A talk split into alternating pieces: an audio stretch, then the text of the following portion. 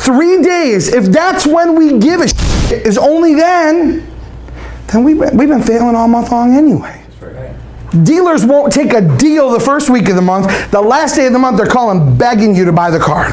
Right? All right, I'll lose five grand on it because I got to hit my stair step money. Right, yeah. Bro, why you should have took the deal on the first of the month? You wouldn't be begging me in the end of the month. You wouldn't have had to lose five grand. You could have lost a hundred bucks. Right. Right? Because the deal I would have paid then would have made you more money than today.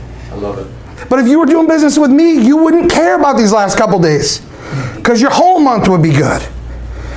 See, we need to be honest with our dealers and be straight up with them. Listen, you don't have to wait for the last three days of the month to make money. Do business with me, I'll make you money all month long. Right?